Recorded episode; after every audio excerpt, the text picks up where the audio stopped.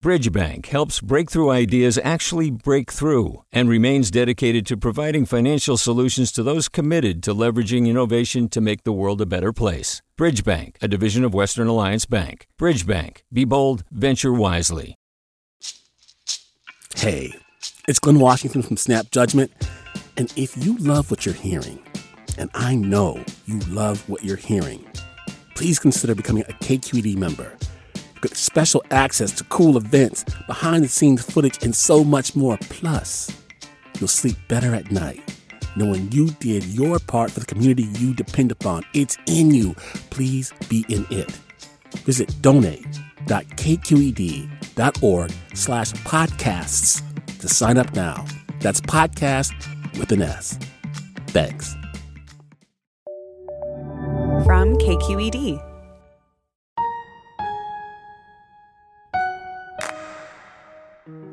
I don't know how much you know about Rose Pak, who was a respected and controversial activist for Chinatown in San Francisco. She died in 2016, but if you Google her, you'll find this one portrait of her holding a baseball bat, staring at you, as if to say, Try me. And this is why, even after her death, she's still making news. A group of people protested at City Hall this week against the idea of naming Chinatown's future Muni rail station after Rose Pak. Rose Pak has been a bully to a lot of the Chinatown merchants. And it's bringing up all the old feelings. You know, Rose never stabbed you in the back, she stabbed you in the front. I think that made her incredibly intimidating to politicians who were on the wrong side of her. So, what makes Rose Pak, a Chinese immigrant who worked tirelessly for Chinatown, so controversial that people don't want her name on a rail stop? I'm Devin Katayama. Welcome to the Bay.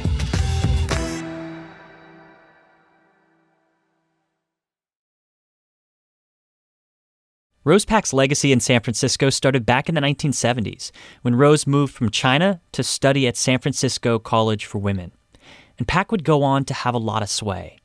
Joe Eskenazi's written a lot about her. He's a managing editor at Mission Local, a news website focused on San Francisco's Mission District. He says Rose came to power at a time when it was really hard for women of color to be heard. When she spoke, she spoke not just for herself. That's, that's something that takes years to cultivate and can't really be faked.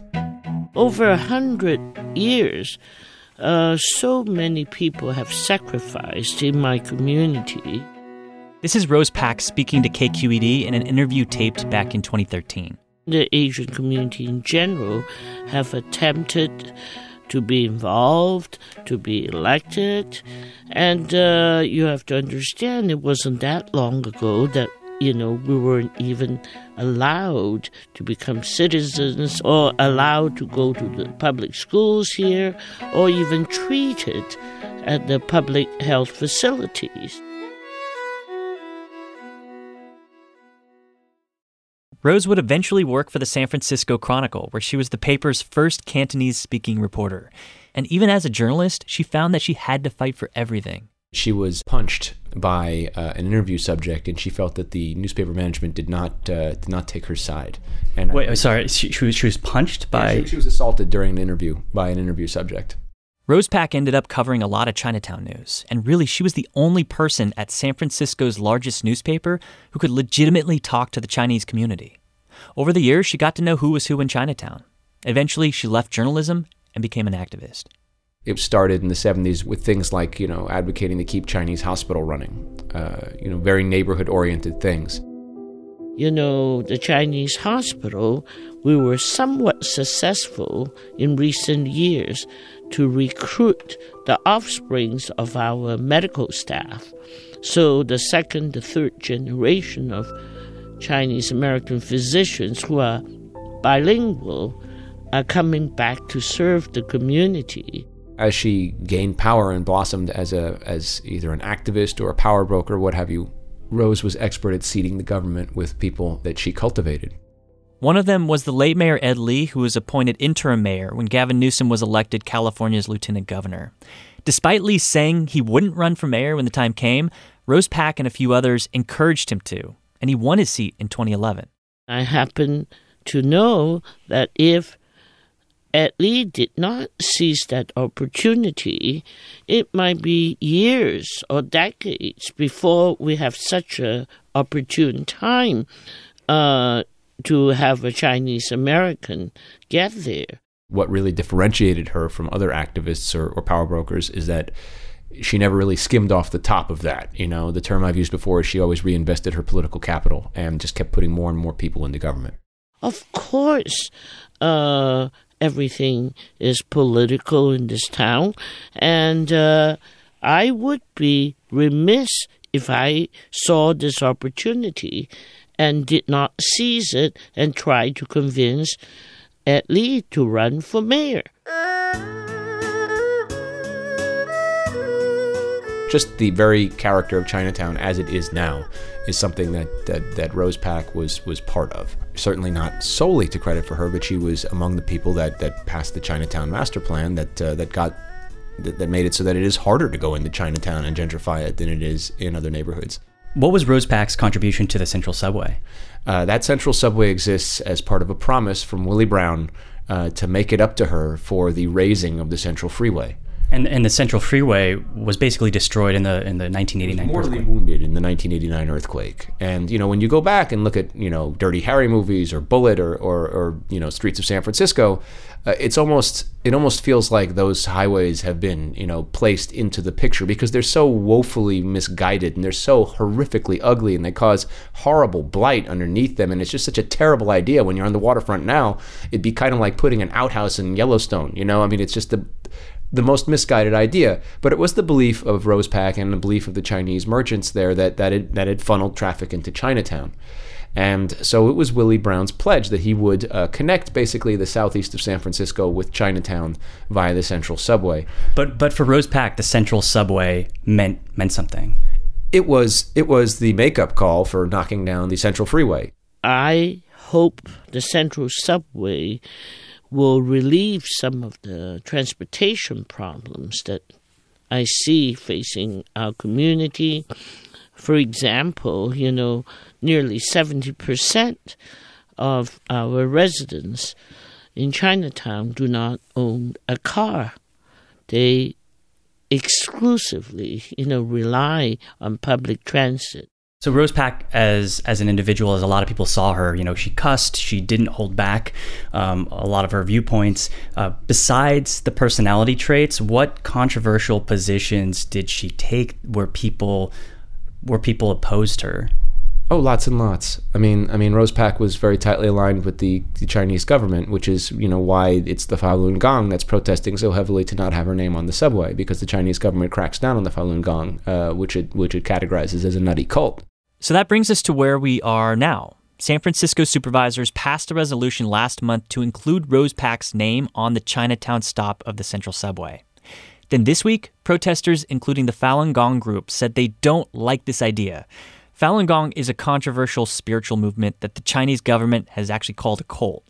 There's been a lot of debate over this label, but because Rose Pak was associated with the Chinese government, Pak and Falun Gong have been at odds.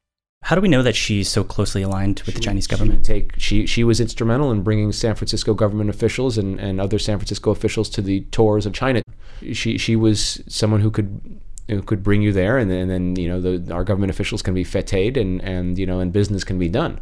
when you think about the people who opposed Rose Pak, obviously we can't speak for everybody who lived in Chinatown or Chinese American live in San Francisco, but was it more people from the outside of Chinatown and the Chinese American community that opposed her, or were there a lot of people within the community other than this Falun Gong group that opposed her? The answer to your question is yes. Um, Rose Pak was involved in issues, and you know I think that her her relationship with Aaron Peskin is is a good and illustrative one. That you know that they differed on some issues and not on others, and they were bitter enemies at times, and they came to be close allies at times. And that's something that Willie Brown has said too. You know, no permanent friends, no permanent enemies. Some of her bitterest enemies were uh, fellow members of the Chinese community. There's a deep rivalry uh, between Chinatown and the West Side. And other, you know, um, power broker types such as Julie Lee, who went to jail for fraud, uh, such as uh, former Senator Leland Yee, who who she detested and referred to as a degenerate in public. Trying to win a showdown at Rose Pak in Chinatown is like walking into the burrow of a wolverine and trying to take it on. It was a very ill-advised thing to do in retrospect, and you know, it turned out as you would think it would you know, there's a saying like, you know, you never want to be stabbed in the back. Um, you know, Rose never stabbed you in the back, she stabbed you in the front. Malcolm Yeung was a mentee of Pak's. He's the deputy director of the Chinatown Community Development Center. He's also a San Francisco airport commissioner. I met Rose probably back in around uh, 2009. And uh, at that time, I had just been appointed to the Elections uh, Commission um, for a short stint. And uh, my friend introduced me to Rose, and I think he made the mistake of introducing me as a recently appointed uh, commissioner. You know, Rose, I don't know if she smiled or she grimaced or, you know, what that look was on her face, but Rose basically looked me in the eye and said, I don't care who you are, I kick commissioner butt for breakfast. uh, and uh, I knew from there, you know, that uh, this was a, a woman that uh, uh, I was going to love hanging out with.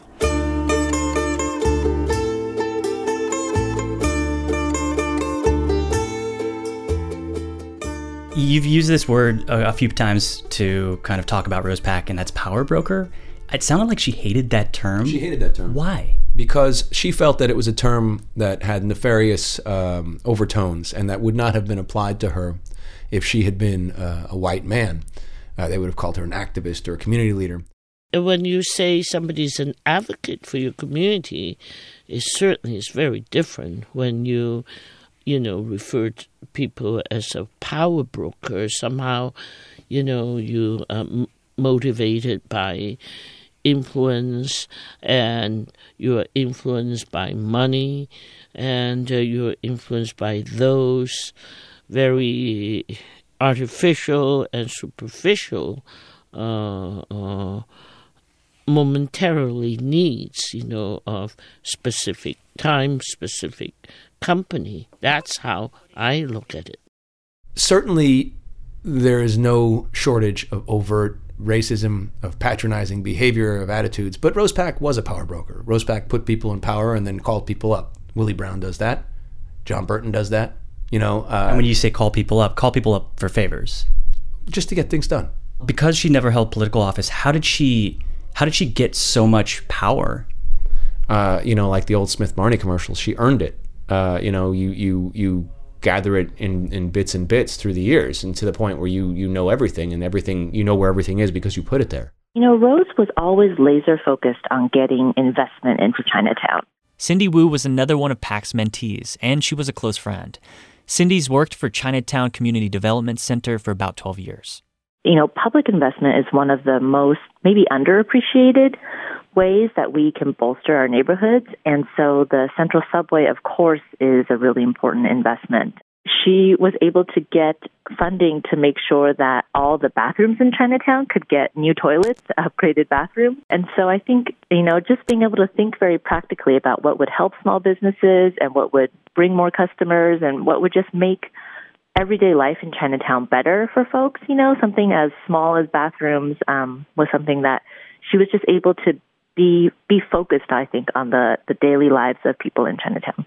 It seems like she knew what she wanted.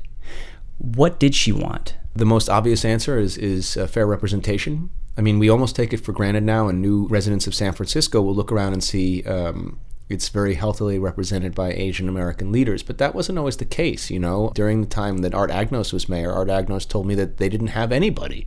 You know, if you look at it now, uh, you've got, you know, David Chiu and Phil Ting, and you had Ed Lee, and you have various members of the Board of Supervisors, such as Norman Yee and Katie Tang, and, and Carmen Chu is the assessor, a former supervisor, and, you know, I mean, I can go on and on and on. I'm probably forgetting someone to my, to my, to my detriment. But, you know, this didn't happen 30 years ago, and that doesn't happen by itself.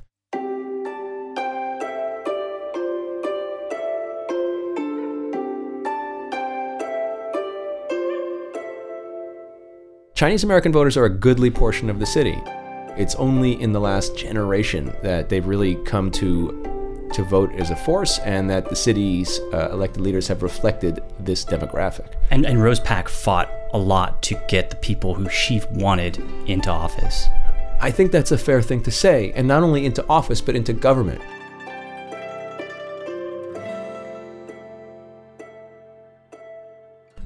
I think we need to think about what it is to put someone's name on a project like this.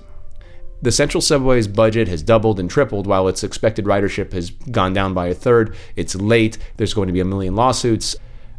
If the Central Subway works out to be a costly debacle, I think that, you know, this is something Rose Pak is instrumental in, and I think that the city should own it. We can acknowledge the nuance of this woman with her name on the troubled subway that she helped bring into being. Joe Eskenazi is managing editor for Mission Local. Everyone we talked to for this episode said no one's been able to replace Rose Pak. Joe says no one's had the personality and the power to get things done the way she did. Instead, when Joe looks around at who's shaping San Francisco now, he doesn't see rogue political characters. He sees a city that's changed. The Bay is produced by Ericka Cruz Guevara and editor Erica Aguilar. KQED's leadership team includes Julie Kane, Vinnie Tong, Ethan Lindsay, and Holly Kernan. I'm Devin Katayama. That's it for The Bay. We'll talk to you next week. Hi, I'm Sasha Khokha, host of the California Report magazine. Every week, we bring you stories about what connects us in the giant, diverse Golden State. Because what happens in California changes the world. I love this place. We were once seen as like the place to be, California. The land of milk and honey. That's where you go to Sunshine State, but we just have challenges right now. KQED's California Report magazine. New episodes drop every Friday, wherever you get your podcasts. Hey there, this is Brittany Luce from NPR's It's Been a Minute. KQED's podcasts like The Bay, Bay Curious, Mind Shift, Right Nowish, and more all tell the stories of the Bay and beyond with reliable, human centered journalism. They aim to inspire, make you think, entertain, and expand your understanding of the place you call home. Here's how you can support podcasting at KQED. Showing your support is easy, and you can join Brittany in supporting KQED Podcast too at donate.kqed.org slash podcast. That's donate.kqed.org slash podcast.